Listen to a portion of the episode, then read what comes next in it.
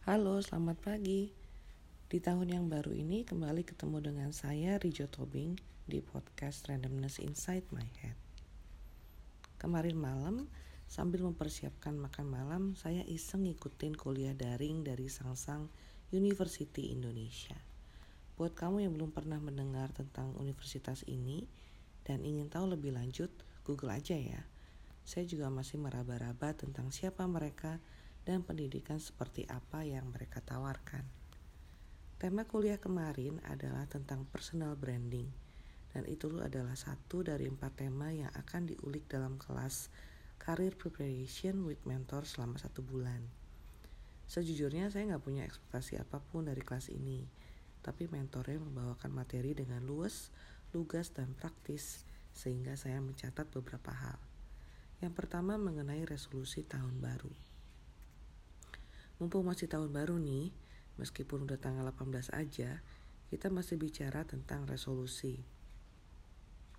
Menurut mentor Kristi Raina, ada penelitian yang mengungkapkan 64% dari objek penelitian melupakan resolusi tahun baru mereka dalam satu bulan aja. Kayak kata saya dulu, resolusi itu dibuat di Januari, dilupakan di Februari, diingat lagi di November, dan ditangisi di Desember karena waktu sudah lewat begitu saja dan satu tahun tidak menghasilkan apa-apa. Mentor Christine memberikan lima langkah untuk membuat sebuah resolusi bisa tercapai. Pakailah metode SMART. S untuk spesifik. Semakin spesifik sebuah resolusi, semakin kita bisa merencanakan langkah demi langkah untuk mencapai resolusi itu. M. Measurable. Buat ukuran pencapaian dalam bentuk angka turun berat badan 1 kilo dalam satu bulan lebih bisa diukur daripada resolusi yang samar seperti pokoknya turun berat badan. A untuk achievable, buat resolusi yang pasti bisa dicapai dalam satu kurun waktu. R untuk relevant, resolusi kita harus relevan dengan nilai-nilai kita pegang dan tujuan kita dalam jangka panjang.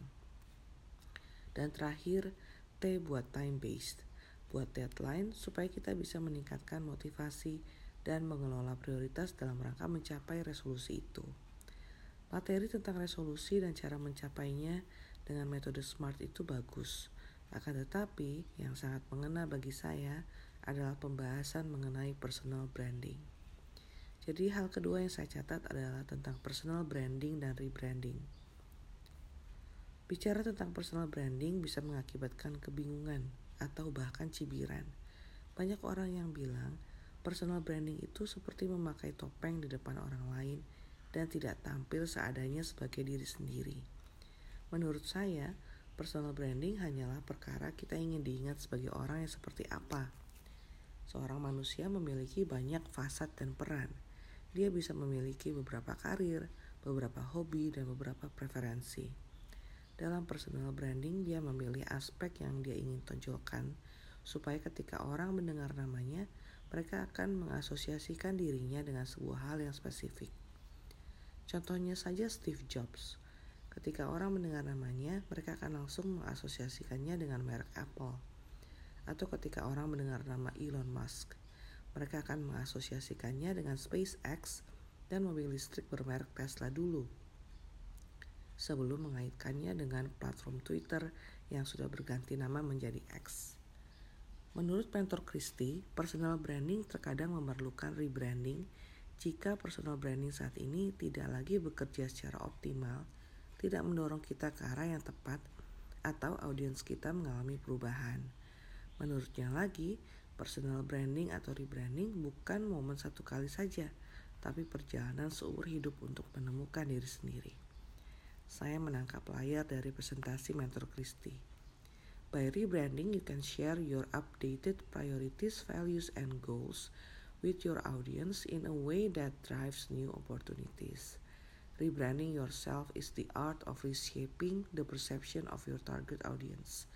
It's how you draw attention to the core attributes you want people to associate with you as a person. People with a strong personal brand are known for a specific thing. Sambil mendengar mentor Kristi berbicara, saya berpikir keras. Sejak membuat akun Instagram Randomness Inside My Head beberapa tahun lalu, Saya merasa ada yang salah dengan personal branding saya. Personal branding yang saya pakai sekarang adalah dengan menjajarkan beberapa peran yang saya pegang sehari-hari. Novelis, blogger, podcaster, dan honorary reporter untuk korea.net. Akan tetapi peran-peran itu membuat orang sulit untuk mengutarakan siapakah Rijo Tobing secara spesifik dengan satu kata. Jangankan orang lain, saya juga sulit mengungkapkan dengan cepat saya ini siapa. Mentor Kristi memberikan tips cara pertama untuk rebranding adalah dengan mengubah deskripsi bio di media sosial kita. Sambil mendengar kuliah, saya membuka Instagram saya, berpikir panjang dan sampai pada sebuah kesimpulan. Saya ini seorang penulis. Saya menulis berbagai media, konvensional maupun sosial, dan mengubah bentuk konten itu dari tulisan menjadi siniar dan sering sebaliknya. Saya berkutat di dua media saja sebenarnya in writing and on air. Tulisan entah itu di buku, blog, situs resmi korea.net, Kompasiana dan lain-lain. Dan siniar sendirian di komunitas Drakor Class, tapi yang paling impactful adalah di podcast The Cho Sisters bersama Cho Sweeney. Namun pada intinya saya adalah penulis yang secara alami mengungkapkan pemikiran dan isi hati dalam berbagai media. Oleh karena itu, personal rebranding yang saya lakukan – adalah dengan mengubah kategori identitas saya menjadi writer atau penulis dan mengubah deskripsi bio saya menjadi saying it in writing and on air rijotobing.wordpress.com half of podcast The Joe Sisters apakah it yang dimaksud di deskripsi bio di atas bisa apa saja dan kata it itu memberi saya ruang gerak untuk mengungkapkan pemikiran berdasarkan kontemplasi, opini, review, atau hal lainnya. Kalimat yang saya buat sebagai upaya personal rebranding tersebut tidak panjang. Sederhana, tapi sudah mencakup semua aktivitas saya sehari-hari. Audiens media sosial saya pun akan dengan mudah menemukan saya di media tulisan maupun siniar. Mereka tidak akan menemukan saya di vlog atau IG Reels misalnya. Karena saya memang tidak memperkenalkan diri sebagai orang yang berkutat dengan kedua media itu. Terima kasih Sangsang University dan mentor Kristi Raina yang sudah memberikan kuliah yang sangat bermanfaat. Sebagai penutup, temukan saya di blog rijotobing.wordpress.com ataupun podcast The Joe Sisters dan Randomness Inside My Head di Spotify dan Noise dengan personal brand branding yang baru dan semoga bisa menjangkau lebih banyak lagi audiens. Sampai jumpa di episode berikutnya. Bye bye.